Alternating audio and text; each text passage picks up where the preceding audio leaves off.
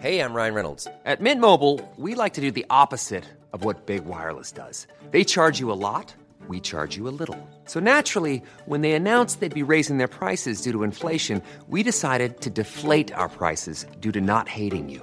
That's right. We're cutting the price of Mint Unlimited from $30 a month to just $15 a month. Give it a try at mintmobile.com slash switch. $45 upfront for three months plus taxes and fees. Promo rate for new customers for limited time. Unlimited more than 40 gigabytes per month. Slows. Full terms at mintmobile.com. But thank you for coming out. You look beautiful. I hope you're doing all right. You look happy. Uh, you travel the whole country, and everybody is freaking out. Everywhere I go, people are doing deep yoga breaths in the airport. Uh, they're, they're downloading meditation apps on their phone, just trying to keep it together. Calm down. You're doing great. You're doing great. I'm telling you, you're doing great. Life isn't perfect. It never was, and it never will be. We all got stuff to deal with. You're doing great. So what, you're fat? Who cares? We're all fat. You're either really fat, kind of fat, or trying not to be fat. No, life isn't perfect, but this conversation with Tom Papa is pretty close. It's The Last Laugh. I'm Matt Wilstein from The Daily Beast. I didn't totally know what to expect when I invited stand up comedian Tom Papa to be my guest on this week's show, but I have to say that it turned out to be one of the most fun and rewarding episodes we've done so far. Tom got his start doing stand up in New York in the mid to late 90s, but his career really took off when he befriended Jerry Seinfeld, who took him on tour as his opener and later made him the host of the short lived but huge deal at the time NBC show The Marriage Ref. But as Tom demonstrates in our conversation, he is so much more than Jerry Seinfeld's friend. Not only has he become a fantastic stand up in his own right, but he has taken his career in all kinds of interesting directions, from working with Steven Soderbergh on The Informant, Behind the Candelabra, and The Knick, to turning his obsession with sourdough bread into a travel show for Food Network called Baked. He also co hosts Netflix's SiriusXM show What a Joke with our guest from a couple of weeks ago, Fortune Feimster. If you're enjoying this podcast, please do us a favor by leaving a five star rating and review on Apple Podcasts. You can even let me know who you want to hear on the show next. For instance, a listener who goes by the name Busytown recently requested Ben Schwartz, and I think they're going to be pretty happy sometime in the next few weeks. You could also go to ratethispodcast.com slash laugh to rate this podcast wherever you listen. All right, let's get to this week's show with the wonderful Tom Papa. All right. Well, you're a pro. You do this all the time, right? I do. I'm behind Yeah. the mic all the time. it's so weird. Someone was going through my bio yesterday, Yeah. and it was like, radio, radio, radio, radio. I'm like, Did you realize you've been doing radio for so long? yeah, that I'm just currently like involved in so much radio. It's weird. Um, well, we just had Fortune Feimster on the show. Oh, sorry uh, about two weeks that. ago. Yeah, yeah. Uh huh. How'd that No, go? no, it's good. It was good. It was all yeah, right? Yeah, She, she's your she's your bud though. She's great. I do. Um, have did you know her before you started doing the, the show with her? A little bit. Serious? A little bit. There was uh, I had run into her. Uh, the first time I ever met her, we were just sat next to each other on a flight randomly. Oh, really? From like Montreal to L.A. Mm. and uh, we just had a great time like immediately. Mm-hmm. And I just, you know, when you're putting together a show, you just want someone you can be funny with. Yeah. You know, there's certain people you get around and you're funny leaves you, Mm-hmm. and then there's other people who are, it, they bring it out of you. Yeah. And she was just one of those people. Whenever I would run into her places like before a show or anything, but I didn't know her like as a friend. Mm-hmm. So when Sirius asked uh, who I would, uh, or Netflix asked who I would like to have as a uh, as a co-host, Yeah. and they gave me a list of some people, and I just saw her name, Mm-hmm. and I was just like, done. That's it. Yeah. Yeah, and I pretended that we had meetings and discussed it. And, Auditioned auditioned tons of other Yeah. people. yeah, but there was no. It was just a. Yeah, I just knew immediately we would, and it's panned out that way. yeah. way. So you've been doing it what, like six months? Yeah, we started in? July. Yeah. Did she say nice things about me? Uh, yeah, I think so. All I think so. We'll All have to right. listen. I don't wanna go on and on. Yeah. um, what have you enjoyed about doing the show in terms of talking? You've had a lot of great comedians on to, Yeah. to talk to, and you get to kind of talk to these people in a different way, Mhm. maybe than you than you would just seeing them at, at clubs or seeing Yeah. them. Yeah. So what what has been fun about it? It's been such a cool uh, like immersion into comedy. Yeah. You know, it's like there's no ads. Our ads are our commercial breaks are stand up comedy from Yeah. the Netflix library. That's cool. And then we come back and we're funny with each other and we're always working for comedy. And then we have these comedians come in at all different levels and they come in and talk about it. So you're just you're just in this comedy hideout every day. Yeah. And looking back at it, like as we've accumulated, we're over hundred shows now. Wow. It's uh, it's great. It's such a good place to be. You know what I mean? It's Mm-hmm. Yeah. like not only you learning about everybody's business and how they carry themselves, and but everybody is always working for a laugh and just trying to enjoy themselves Mm-hmm. and play hooky a little bit with their lives. And just being in that atmosphere is such a cool thing. Yeah. I've heard you talk to, you know, some comedians about process and how they work and Mm-hmm. all that. Are there things that you feel like you've learned from talking to these comedians that you've been able to apply to your own work? Yeah, not for the craft of it, Yeah. not you know i i have my way of working Yeah. and i've kind of figured Yeah. it out like yeah. how to do it Mhm. uh you know about the writing and the performing and all that kind of stuff i'll get a little little little things about touring but stuff like Mm-hmm. but not about the craft but the marketing of your stand-up career Yeah. that's pretty fascinating In what way? you see guys and girls that come in and there are the the hilarious people who have no interest in selling themselves. And then you have people that are so great at selling themselves they could rival any marketing executive in Yeah. any Fortune 500 company. And like that spectrum. Mhm. Are there people that come to mind that on each end of the spectrum that you when, when you when you think about it? Yeah, like the uh, you know the the people that are great at marketing themselves and like uh, that I was really impressed by and was like, wow, we've got a.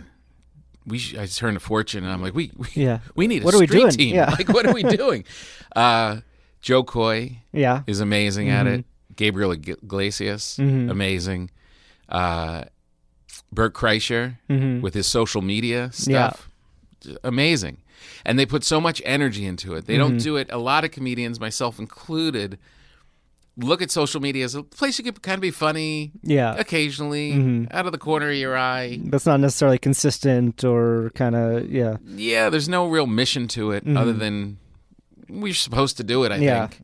think. These people are just Iliza Shlesinger. Yeah. These people are all in, like they realize the potential of what we have in our pockets Mm-hmm. to reach a, like a large audience Yeah. and sell tickets and keep yourself out there. Yeah. And, and it's that part is uh, that's what I've really I've Mm-hmm. Yeah. Mm-hmm. I, I hesitate to say learned it because I've I'm more observing it and thinking I should do it more. That's often. something I should do, but I'm not going to. you know to. what I mean? Yeah.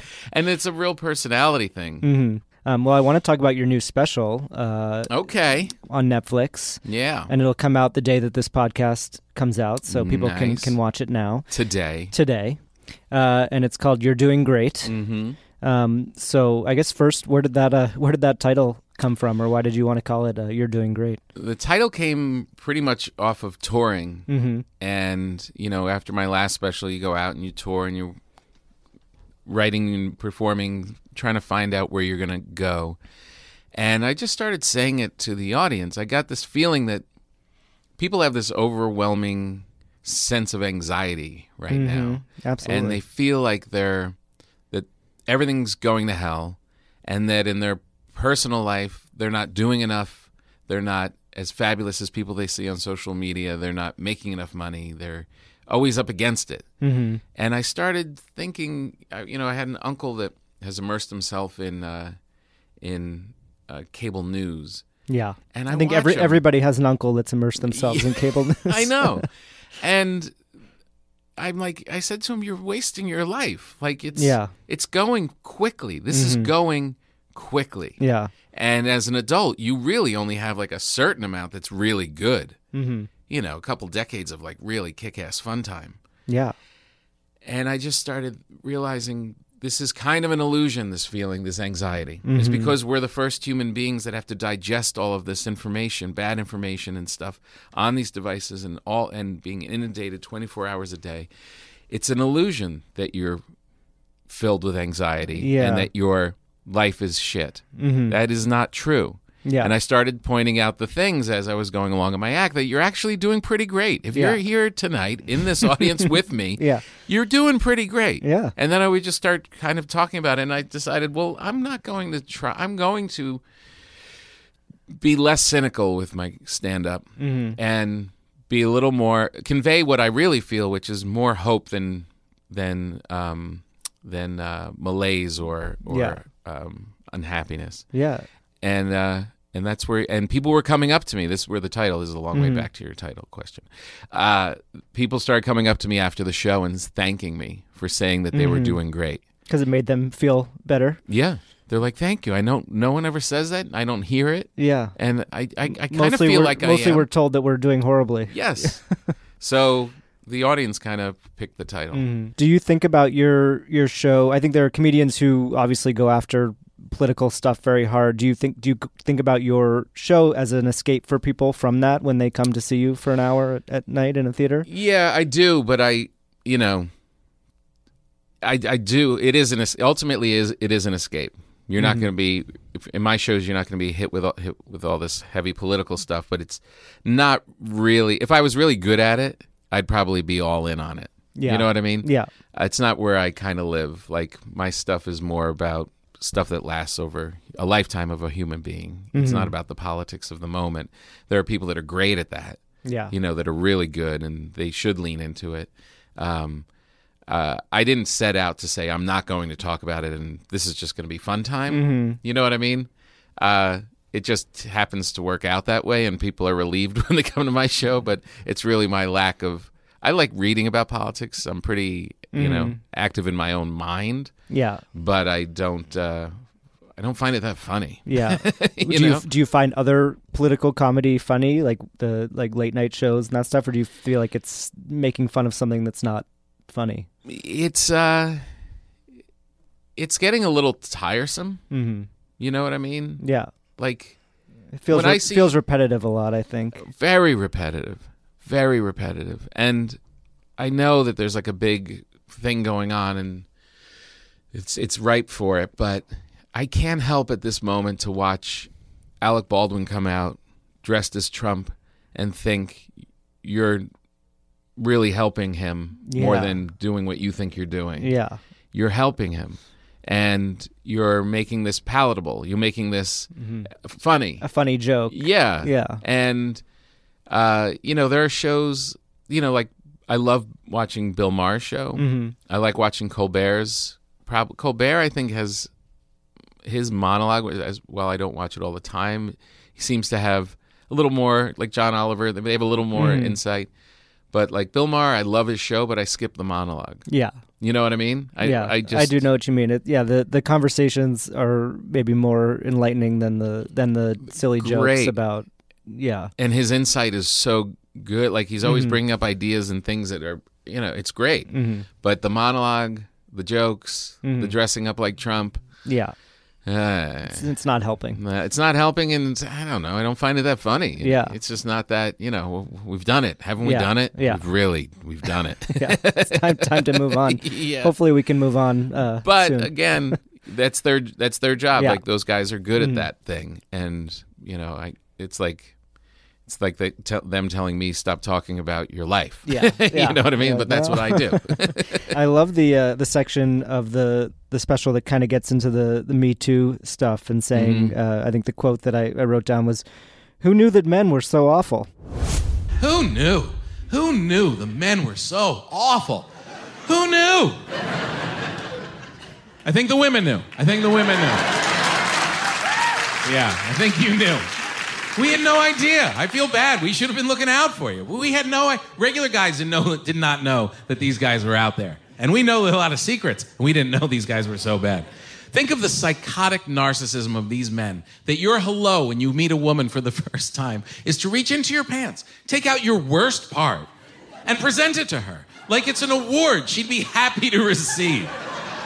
That's a psychopath. I've been married 19 years. When I take my pants off, lights are out. It's an interesting way into that because it's kind of talking about being a, a father and, and Yeah. using it as a, a a lesson to your daughters Mm-hmm. that you know this is a this has been a way for you to to sh- for the world to show them what what some men are, are like. Yeah. Um, so can you just talk a little bit about putting that um, bit together and Yeah, and- well, you know, you always, I always have this f- parenting philosophy that you can only do. s- First of all, they show up. We all show up on the planet with the personality that we're going to carry most of our days. Mm-hmm. Both of my, both of my daughters were left the maternity ward, the exact person that they are now, 17 years later. They just are. So as a parent, you know, you impart lessons and give them love and be there for them and stuff. But even that is limited because there's also the world that's going to teach them about life. yeah You know, I like when my we would get into these moments where my wife would be screaming at my daughter like to, to not wear something and I'm like life is going to take care of this. Like if she walks to school in, you know, rain boots and a halter top and a, and an Indian headdress, the, the other kids are going to yeah have comments and It'll work itself it's out. It's going to work itself. We don't have to yell of mm-hmm. that you look ridiculous. the world's going to tell you that. Mm-hmm. And I felt I feel like that with the with raising daughters and trying to educate them on what men are. I can only do so much. Like I'm trying to be the best man I can be in the house with them in regards to their mother and you know, so I'm walking around being funny, being present, trying to be a nice guy mm-hmm.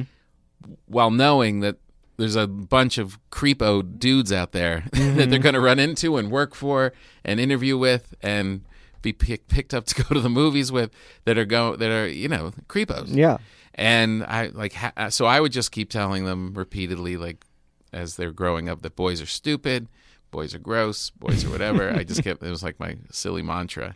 Mm-hmm. But then when this Me Too thing hit, it was like when they were becoming teenagers and becoming a little more aware. It was a big lesson. It Yeah. was it was a, an opportunity to let them see the world without me having to point it mm-hmm. out.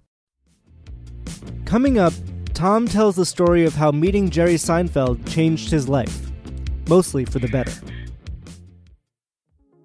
If you like this podcast, you are also going to love Netflix's Sirius XM show What a Joke with Papa and Fortune. First of all, it's hosted by my guest on today's podcast, Tom Papa, along with my guest from a couple of weeks ago, Fortune Feimster. And it features great interviews with comics like Jerry Seinfeld, Ray Romano, and previous Last Laugh guests including Jim Gaffigan, Jeff Garlin, Andrea Savage, and so many others. What a Joke with Papa and Fortune airs live 7 a.m. to 9 a.m. Pacific, Monday through Thursday on Sirius XM Channel 93. Netflix is a joke radio. When was the first time that you actually tried stand up? The, Uh, the very first time was as a real in a comedy club uh, was June twelfth, nineteen ninety three. Oh, wow, you know the date. Yeah, yeah. So what do you remember about that that night? It was, uh, you know, I graduated from school and I acted in college, and but always wanted to be a comedian. Mm-hmm. And then uh, I realized, well, I someone has to hire you to act. And I picked up the Village Voice. I was living outside of New York, Mhm. and uh, it said, you know, in this ad for uh, the New York Comedy Club, you can just call this number and book a thing if you bring some friends to sit Yeah. in the audience. And I was like, well, that's weird. And I remember like going in the bedroom of my apartment and calling the number and booking a date. Yeah. June twelfth, and coming out and like I was Oh, like, I was like yeah. shaking. I was like, I'm going on stage. It was crazy. Did you have any material yet at that point? Um, I don't know when I made the call. I probably, Yeah. probably, I probably called and hung up once and then wrote some stuff. Oh, oh, maybe I should write something first. yeah, but it was like a month out, maybe a three weeks Mm. out, and I wrote up some jokes. I had I had some material. I had no idea if I had enough. I'd Mm. never been in a comedy club. Oh wow. like as a as a an audience member. I loved comedy. I saw it on TV all the time, but. Yeah. I never walked into one. And it was like early. It was summer, so June, and it was so it was pretty light out when, Mm-hmm. Yeah. at the time this show was going on. So I remember not, walking not in always great for comedy. I know it was really weird. And I had my friends uh, inside, and uh, my friend Gary, who um, I always space on his last name. He works at Kimmel. He was the host, Mm-hmm. and it was me and Greg Giraldo Oh wow. was the other comedian waiting to go on. And he Just a was just at a Bringer show too. and- Yep. Yeah. and he had no friends What there. a coincidence. Yeah, he had no friends there, and he had just started a couple months before I did, and he was just you know clean shaven, baby Yeah. faced, sweating, super nervous. Yeah. and I just started talking to him, and, we bonded really quickly. Yeah. and we both made each other Yeah. laugh. Who was funnier that night? Um, he was funnier, but I had, I had, I had one good joke, and then, and then a couple things I couldn't get through. Yeah. What was the one good joke? one good joke. It's all relative. Yeah. This is '93. First joke. Yeah. First joke. Uh, it was um, uh, they were handing out condoms in schools for the first time. That's- that was happening, and uh, I said they're handing out condoms. Uh, they're just handing out condoms for free in in grade school. When I was in third grade, I needed three notes and a blood test just to get a ride on the bookmobile. Still holds up. Yeah. It's got a little structure. It had a little thing. It's a joke. And it's about 10 seconds. Yeah. And then I had four more minutes to fill. and I was yeah. just flailing and Yeah. sweating. And, and Greg already looked like a comedian. Like Mm-hmm. he had. He had this funny joke about Fantasy Island about, and he would imitate Tattoo, the Mm-hmm. little guy, yeah. and, and uh, yeah, he was funny. And then yeah, and then we just became pals. Uh, I know you had a fateful uh, meeting with Jerry Seinfeld um, at a Mhm. certain At the same club. At that same club, yeah. Yeah. What what was what did he mean to you when before you met him? Uh, before I met him, he was more than the TV star. He was just a great comedian who I'd, you know, he was just killing it as a, he was a star from just doing stand up like before his show. And I think that the advantage, the why, why I was able to talk to him and become friends with him while he was coming back to the stand up in the clubs in New York where he didn't know anybody anymore other than Colin Quinn, really. Mm-hmm. Because all his, his class was gone Yeah, uh, was because I was hustling so hard. Like at the end of his show, like the last three four years of his show, I was running trying to. Get, I wasn't watching TV, yeah, so I wasn't watching the show. So I wasn't so in awe of like everyone else was. He was Yeah. the biggest star in the country Right. at that time. yeah. But I, and You're I, like, I don't have time to watch Seinfeld. yeah, I, I remember like asking asking my girlfriend like, should I like should I be telling him that I like episodes Yeah. or like you know what I mean? But I think it was just I think he was relieved. Like he didn't know, but I Maybe he liked that you, uh, you, you weren't in awe of him in, in some way. Like he, I'm sure he knew I was comedically. yeah. But I wasn't like, hey, how was Kramer? Yeah, yeah, you know what I yeah. Mm-hmm. mean? I, I, I wouldn't have stuck around if I was Yeah. trying to ask that kind of stuff. So he asked you to, to open for him after that, right? And and so Mm-hmm. What what was that experience like? and then he started touring, and he's you know got his got in shape and Is this after the the show ended, or is yeah this yeah? This, was a couple of years after because he did that big special right after right the the show ended, right in and then he took ninety eight or ninety nine maybe. right and then I yeah so I met him like 99 hmm uh, yeah, and and then he eventually got into shape, and we we did a couple clubs locally in New York together where I opened for him, and then he decided he's going to go out and tour these theaters, Mhm. and he brought me along, and that I was just like uh, like a sponge. Yeah, I knew what this was. Like this was a real opportunity to learn from someone who works very similarly to the way I do, who kind of lives his life in a similar way. You mm-hmm. know, before that, I, like I couldn't mimic Attell and how he lived. You know mm-hmm. what I mean? He was Yeah. drinking it out really late, Yeah. and you saw some of yourself maybe in, in yeah, Seinfeld. yeah, and it was reassuring that oh, I can be a comedian of some note if I work hard this way. You Mm-hmm. What know were what the, I mean? What were the big things that you learned from from watching him work? The biggest thing was that it was a that it's a craft. That this is a real this is a craft and it's not only not only is it a craft that you can work at, practically go to work at it, improve, improve your writing, improve your performing, constantly do it. Uh, but it's also it was a craft that you should be really you really should feel pretty great that you're able to be a part of it. This is a special like that's the thing with him. I call him the comedy chiropractor.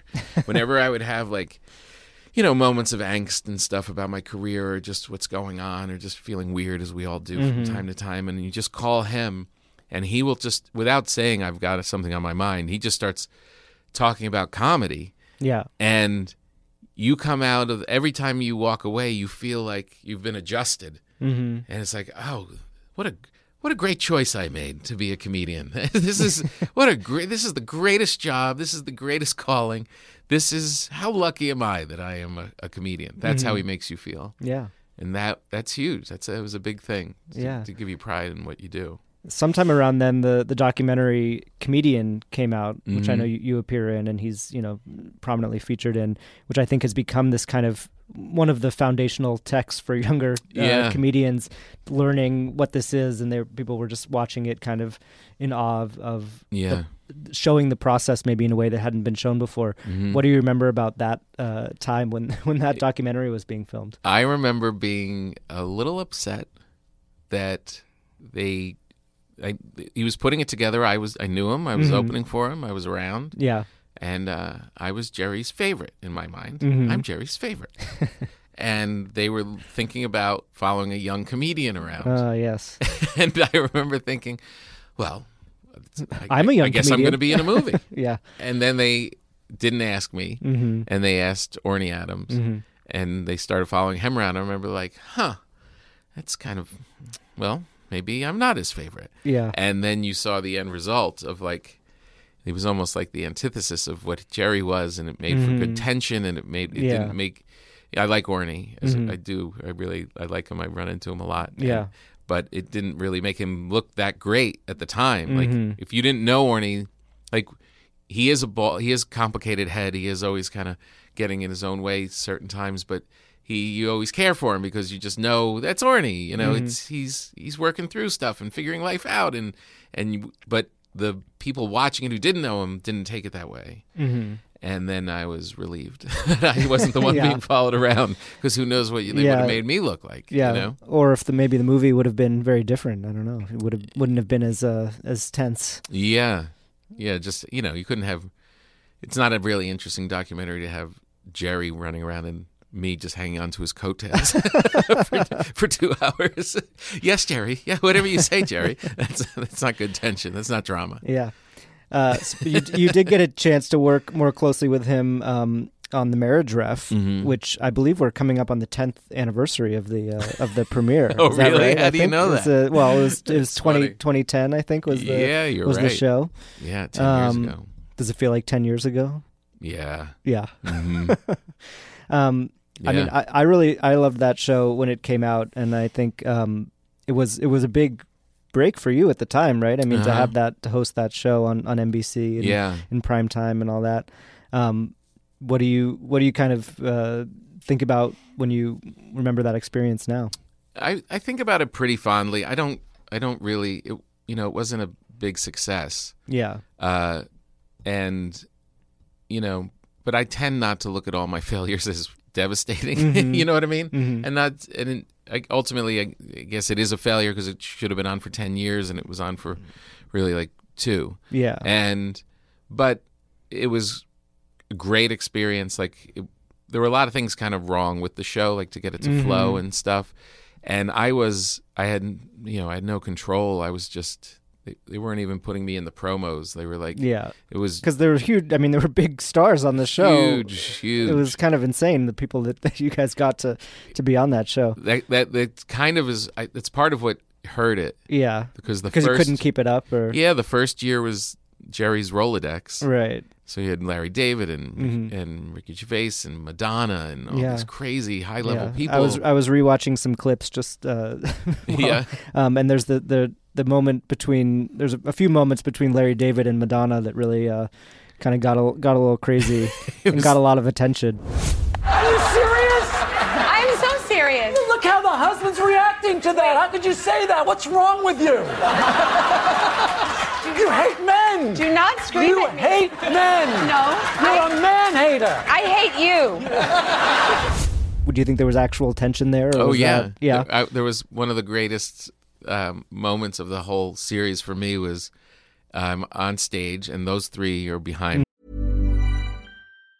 Quality sleep is essential. That's why the Sleep Number Smart Bed is designed for your ever evolving sleep needs. Need a bed that's firmer or softer on either side? Helps you sleep at a comfortable temperature? Sleep Number Smart Beds let you individualize your comfort so you sleep better together. JD Power ranks Sleep Number number 1 in customer satisfaction with mattresses purchased in-store. And now, save 50% on the Sleep Number limited edition Smart Bed for a limited time. For JD Power 2023 award information, visit jdpower.com/awards. Only at a Sleep Number store or sleepnumber.com. One size fits all seems like a good idea for clothes until you try them on. Same goes for healthcare. That's why United Healthcare offers flexible, budget friendly coverage for medical, vision, dental, and more. Learn more at uh1.com. on one show. Yeah. and Madonna's fighting with Larry. Mhm. You know, oh, you don't know. Yeah. Oh, you get out of my, you know. And I have to go to commercial. I have to do something to the camera. I'm Mhm. standing up in front, like going to a break or doing Yeah. something. And uh, as we're taping, and I'm trying to do it, and they're just yelling behind me, and, and I, I said, I never thought I'd say this in my life, but not now, Madonna.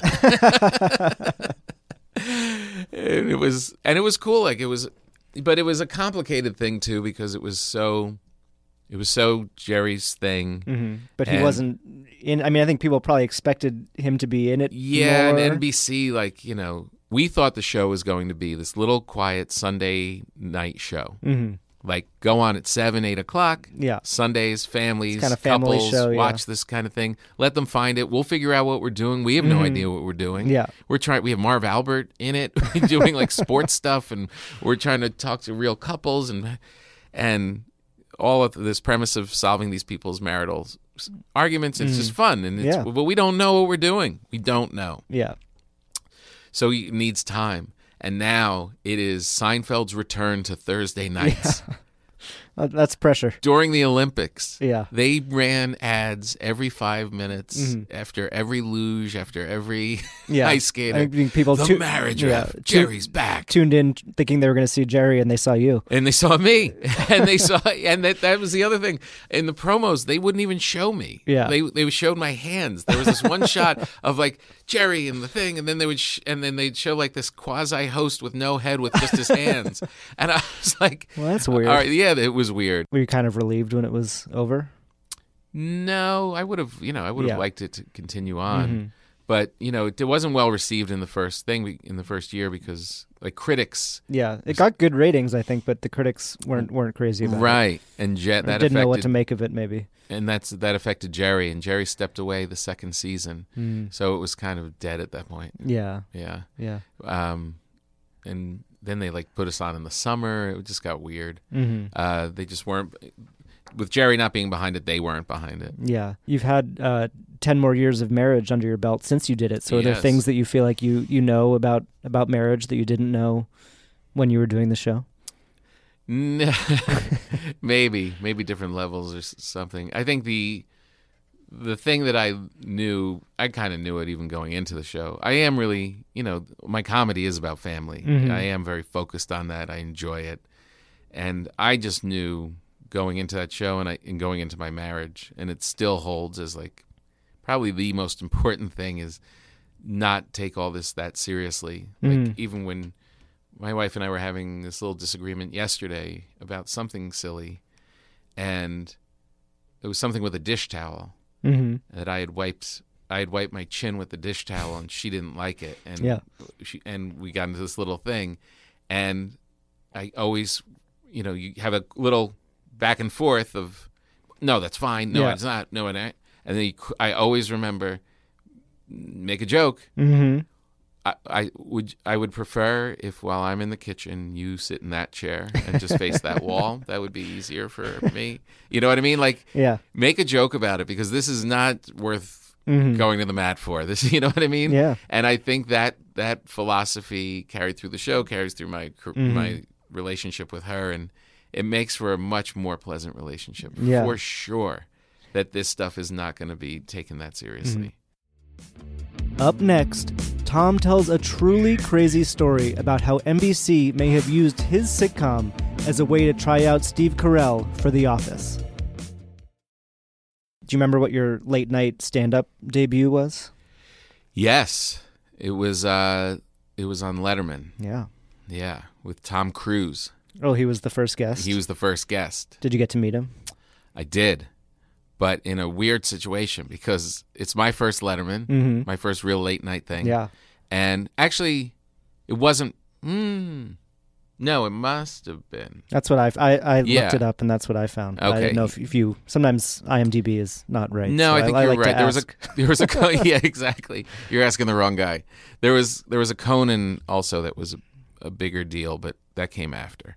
Yeah, Letterman. Mhm. So Letterman Letterman's a pretty big deal. It was huge, and you that's all I wanted. Yeah. and I got it, and I'm all all day thinking this isn't a big deal. This isn't a big Mhm. deal. Just it's not a big deal. This is cool. It's just another set. I've already done the work. All I have to do is stand there and tell the jokes I've told a million times, and it's Mhm. going to be great. No pressure. This is not a big deal. And Tom Cruise is on the monitor. His first time on the show in 15 years, Mhm. running up and down the aisles, hugging people, going off with David during commercial break. Yeah. It's it's I'm like, oh no, this is gonna I be have to follow to Tom follow. Cruise. And then they bring you downstairs, and you're waiting at the side door to go onto the set, and the door swings open. They bring me down, and I'm in my little suit, and they br- open the door, and a sweaty Tom Cruise is facing me. Yeah. and he's like, "Woo."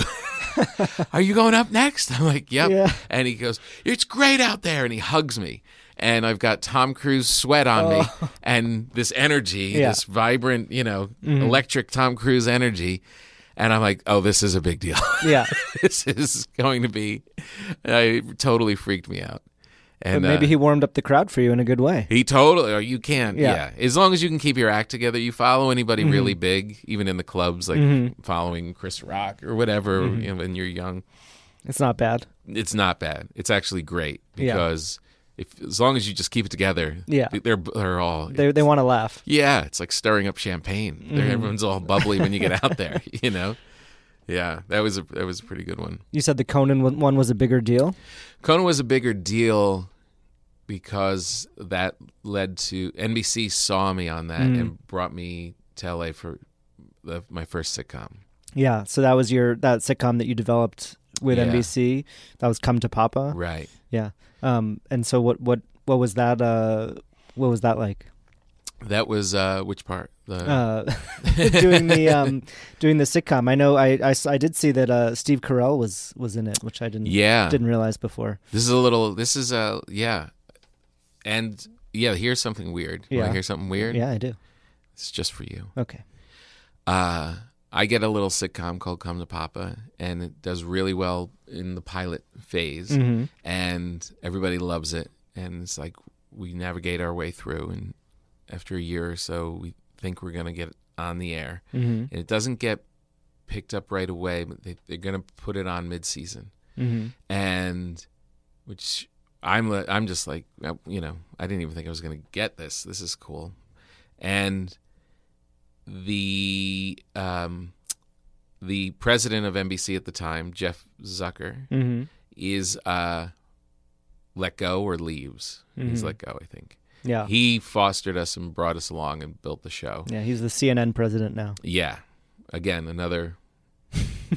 him and Lorne Michaels did more for Donald Trump than anybody in America. Yeah. And uh, he leaves, and Kevin Reilly takes over as the new president of the, whole thing, and he's not into our show. Yeah.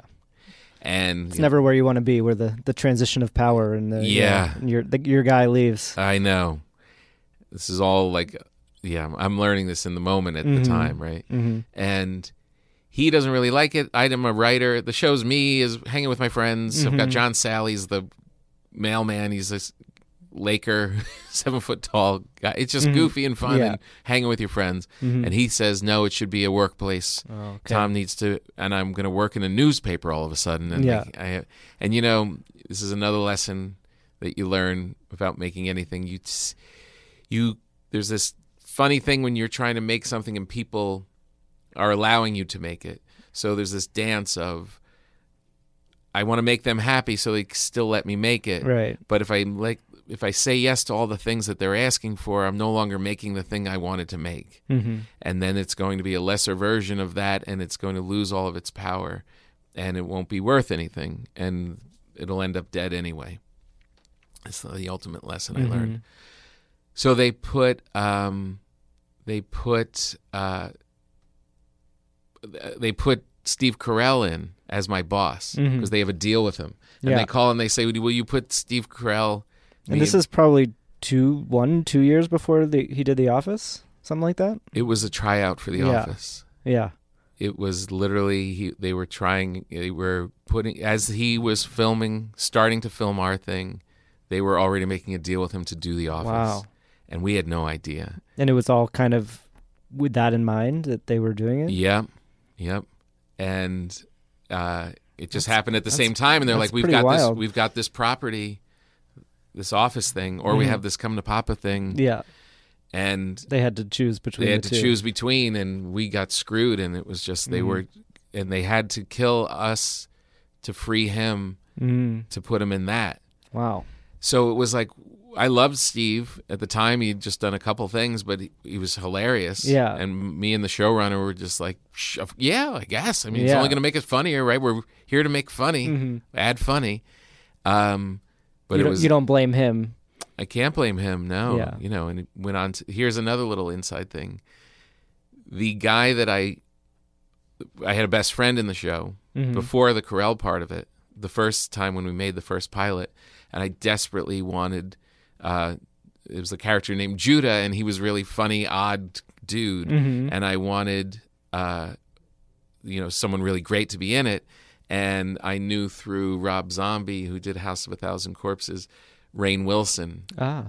and I brought Rainn Wilson in to audition, and it didn't go well. Mhm. And then we begged him at the network level, Yeah. it's a, which is a high pressure situation. You have to come in with these Mhm. executives, and you're in the middle and Yeah. auditioning, and it didn't go well. Person and we're like, prove that the person is right. For, and yeah. and we're like, he's so damn funny. You've got to. I mean, he's just. Please, we begged and fought to have him come back a second time, and they let him come back a second time, and they still said no, he's not right. Hmm. So And then fast forward, Steve Carell and Rainn Wilson are doing The Office, and I'm like, hey, wait a minute. and I'm playing bananas in Hasbrouck Heights in front of 20 people. yeah. Such a crazy story, wild. right? Yeah. So they they kind of used your show to to get talent for The Office. Yeah, like you know, look at that time. You know, Steve had a deal with NBC. Rainn was going. Something was going to happen with Rainn. Mm. It's not like I'm, you know, was a prophet, a showbiz prophet, and real. You know, they were going. Something was going to happen with these guys. I just happened to be there too at the same time, and just happened to be that my thing became this minor league ball club. So in in a small way, it's like you were in The Office. hmm You would have thought they may they would yeah. have be putting me in one episode. One episode. No. no. Nothing. Nothing. Well, I feel like they might reboot it, so you could you could try again for that. Um, yeah. so your first uh, movie role also came around that time, I believe, in Analyze That. Mm-hmm. So what was uh what was that experience like with uh, De Niro With and, De and Bill- Billy Crystal? That was a cool one where I'd never been in a movie before. Yeah. And I went to audition and they called me back and said, Yeah, we'd love to. s- You have a callback. hmm I was like, Oh, that's amazing. I'm gonna I have a callback for this. Analyze that movie. And I'm living in New York. It's all New York guys. I'm like, Yeah, maybe I have a maybe I have a shot Yeah. at this. And Harold Ramis is directing it, and he's going to be there in the audition. And this is great. I I can't wait. I'm preparing my thing. You know, so nervous and get to the callback in this big office building in Manhattan and walk in and they say, okay, great, you're going to read with, um, so you're going to go in there, Harold's in there, and um, uh, we're going to go and we're going to put it on tape and you're going to read with Bobby. And, and, then, and I'm like, okay, just walk in thinking Bobby's, it's like you know, the- an assistant. Yeah, the casting assistant Bobby. Bobby. and no, it's Bobby De Niro. Wow. It's Robert De Niro. I wouldn't think that he would read with people in auditions. This was not a big role. yeah, This was not, he's really dedicated. this was three pages tops. yeah. and he's there with Harold, and they're- yeah, Mm-hmm. dedicated, and he's gonna read the scene with me, and I'm like, oh man, okay, we can do this, we can do this. Yeah. Mm-hmm. I'm staying cool. I'm not too thrown, you know. I'm all right. Is he really acting when he's doing that, or is he doing the kind of like just reading the lines thing? He's holding the script. Mm-hmm. He's losing his place. Mm. He's going through pages. Uh, he's not responding to me. Yeah. He's making words up. He's making things up. He's not making it easy for you. he, he I went from I'm with Robert De Niro to screw Robert De Niro. Yeah. De Niro's screwing up my audition. screw you, Bobby. Yeah. Can I get someone to replace Bobby? Bobby is a mess. yeah. Do you have anyone else for this part? yeah, right, exactly. Oh, I But- left there so angry at one of my acting idols, but then I got the role. Mm-hmm. But then you got it. I got the role, and I got to spend a whole day with him in a jewelry store, being this actress. Mm-hmm. Was it was it different when you were actually on set acting with him? Yeah, it was funny because he was. It was an interaction where he's behind a, a jewelry case, and I'm buying it. My wife and my fiance and I are buying an engagement ring, Mm-hmm. and he's trying to go straight. He's a mobster. He's trying to have a good job, and he, he's around diamonds, and he's freaking out. Yeah. that's the scene. This stone's supposed to be a G color. It, it looks a little yellow, doesn't it? It's, a, it's the fluorescent light. That's makes everything look yellow. No, I thought fluorescent light makes everything look blue. What am I, Edison? It's a fuck. Uh, it's a fluorescent light that's doing that. That's a G. Well, may, maybe. Take look, look from that angle. What do you think? So we would start, you know, and then cut, you know, and every time we cut, a makeup person and a hair person would come in, do his nails, do his hair, do his eyebrows, do his thing, do the makeup, and I'm just standing there, Yeah. two fit, two inches from him. Yeah. So I just kept going, you know, just felt weird. and I'm like, how's my hair? As they Yeah. would walk away. you know, I don't have much hair even Yeah. then. And uh, cut, come in to do his thing. Anyone want to look at my hair? And by the third time, De Niro gave like what, like a real De Niro kind of take, like, this guy really likes his hair. Yeah. in a De Niro, you know, Yeah. can't really do his impression, but That's great. this guy with his hair. Everyone, someone look at this guy's hair. but it was great. It was a cool thing. So that, that was the first of many movies for you because you've uh, you've done a lot of work with Steven Soderbergh over the years. Um, Mm-hmm. Yeah. What's the story there? Because he's put you in what three three projects Yeah, now? yeah, three projects. How did you does it, did you meet him at a certain point, or how did he how did you kind of get on his radar? Do you think? It was an it was an audition. They were when he was doing the informant. mm-hmm. It's kind of a brilliant uh, insight into how he thinks. He, the informant, is this film about this guy who doesn't see reality the way everybody else does at its heart, Mm-hmm. and he, uh, but it's written in a pretty serious way. Like you know, it could be like, um, you know, like one of those, the Insider, like you know, it's like a, mm. it could be taken Yeah. very seriously. It was written seriously, but there's something off kilter about this guy, and Steven realized or thought if I cast comedians in a lot of these roles, comedians all carry their own frenetic, off kilter energy, mm-hmm. just as beings. And that's going to make the film seem off kilter, which is going to make this lead, Matt Damon's thing, seem match with his world. Mm-hmm. Pretty cool Yeah. insight. I remember there being a lot of comedians in the movie. There were. And it was one of the only times that I auditioned well enough to get it. yeah, To get yeah, I just went in like cold. They Mm-hmm. asked me to see me and I I think it helped that I looked kind of like the guy, the real guy I was going to play. And I got a really nice role, like. Yeah. a big role, like all through the script with Matt Damon and Mm-hmm. Yeah. Soderbergh. I was like, really just thought, well, I'm going to get fired from this for sure. this can't possibly be. Well, he must have liked you because he put you in uh, behind the candelabra and, Yeah. and, and the Knick, right? And the Knick, yeah. The Knick is an great. incredible show that I feel like doesn't get enough. Uh, I know. enough I know. praise. It was weird that you know, like if it had been on, if it had been on HBO straight up, it probably Yeah, would have. Probably. But it would. It was on Cinemax, yeah.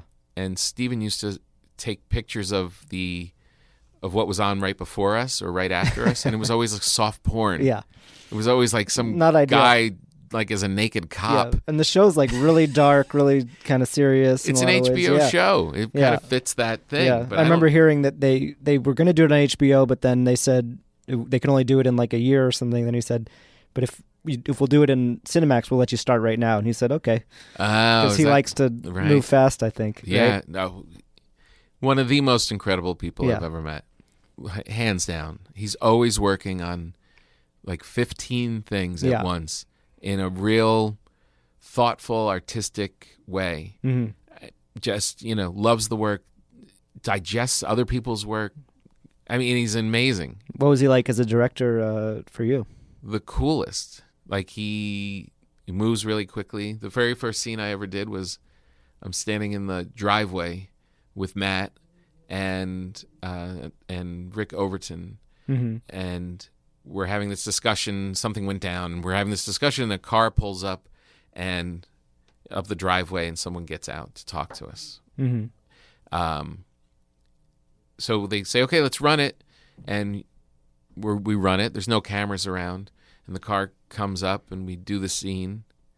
Matt must have gotten out of the car. So anyway, the car pulls up. We do the scene in the headlights of the car. And they say, okay, that was good.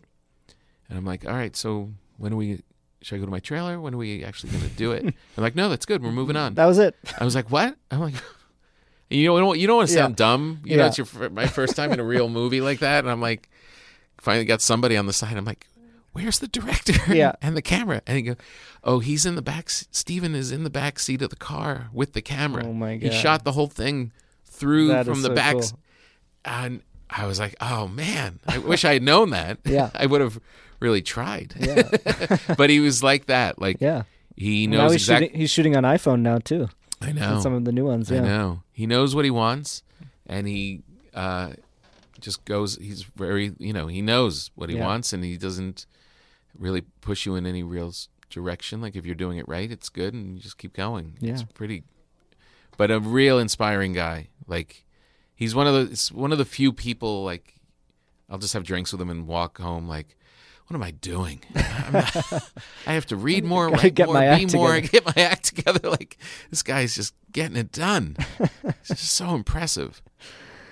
Uh, so the last one, I feel like I would be remiss if I didn't um, at least bring up your uh, your baking bread. Um, Oh yeah, you know, you like bread? I like bread. I heard that you bring uh, Joe Rogan bread, and Yeah. there was no bread today, but but that's okay.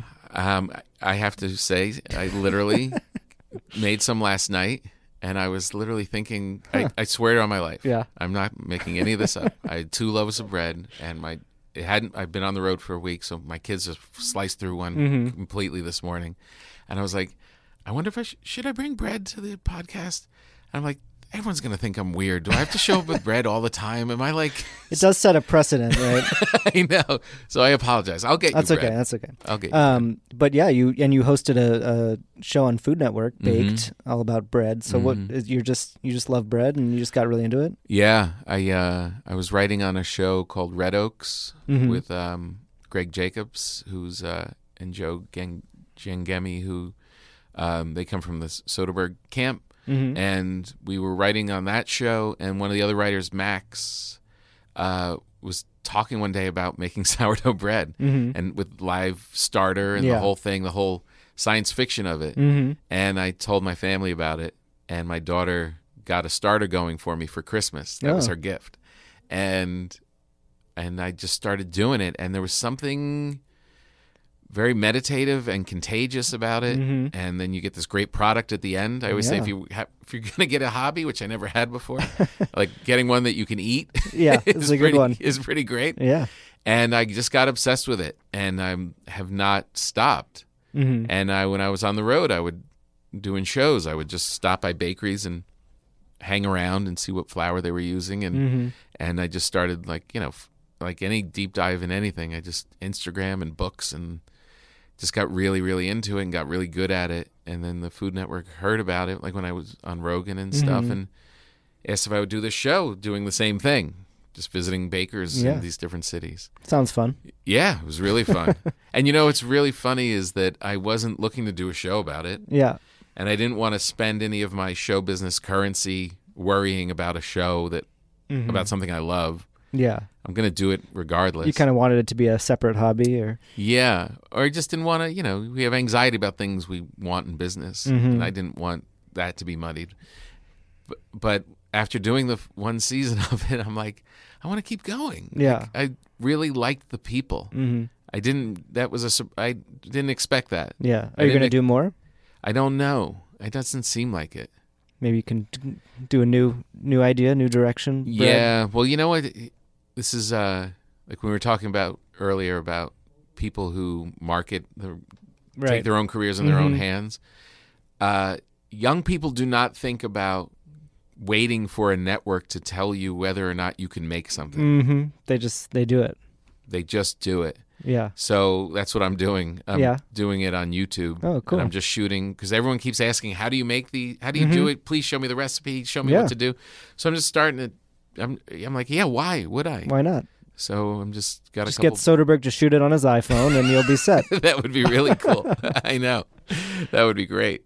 Uh, so yeah, so I just um, I I do it like when I'm home. I do it. You know, I've been I just finished my second book, and Mhm. when I'm home writing the books, uh, baking fits into it because there's it's a three day process, Yeah. and there's waiting and all these different times when you mix the dough and shape the dough and Mhm. cook the dough and and it fits. So when I have to say, as much as I love touring and doing all this stuff, some of my favorite times now when I'm home long enough to write and bake, I know that I'm in a good place. I'm I'm happiest there right now. Yeah. which is really weird.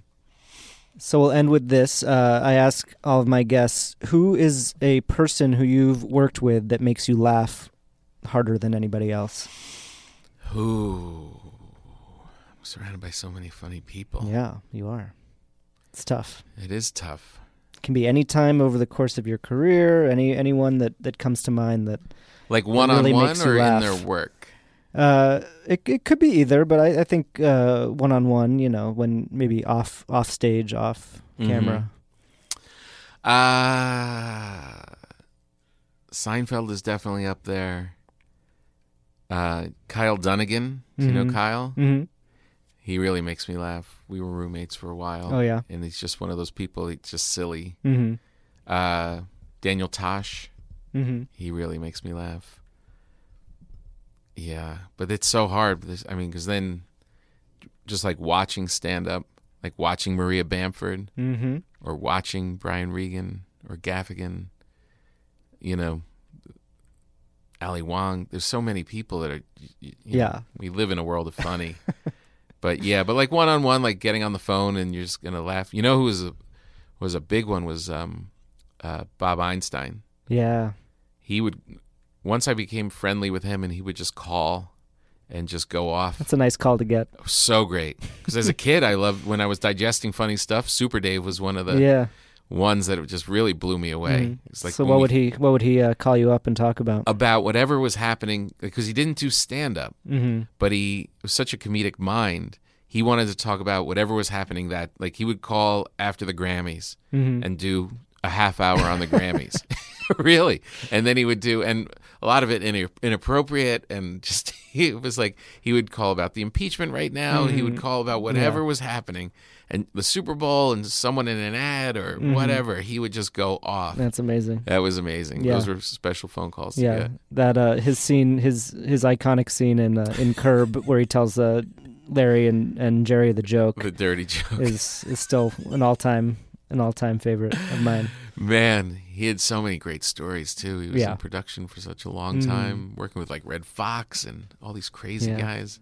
Yeah, that was that was one of he was he might have been the funniest person. Yeah. Yeah. That's great. Well, thank you so much for doing this today. Thanks for uh, This was a great it. conversation. Yeah. Yeah, really great. Thank you. And uh, you reminded me of things I probably should have forgotten. That's what I'm here for. Thanks. Thanks again to Tom Papa for that great conversation. Next time, I expect bread. Tom's new stand up special, You're Doing Great, is streaming now on Netflix, and you can hear him on What a Joke with Papa and Fortune Monday through Thursday mornings from 7 to 9 a.m. Pacific Time on Sirius XM Channel 93. Netflix is a joke radio. If you like this show, please tell your friends and rate and review us on Apple Podcasts. You can find me on Twitter at Matt Wilstein and at thedailybeast.com. And if you're not already, please follow at Last Laugh Pod on Instagram. The Last Laugh is distributed by Himalaya Media for The Daily Beast. It's produced by Jason Smith and Scott Porch for Starburns Audio, and engineered and edited by Mackenzie Mazzell. Our theme music is by Claude, who you can find on Instagram at claude.mp3. You can find the show every week on Apple Podcasts, the Himalaya app, or wherever you listen to podcasts. And as always, you can find show notes and highlights from each episode on thedailybeast.com. See you next week.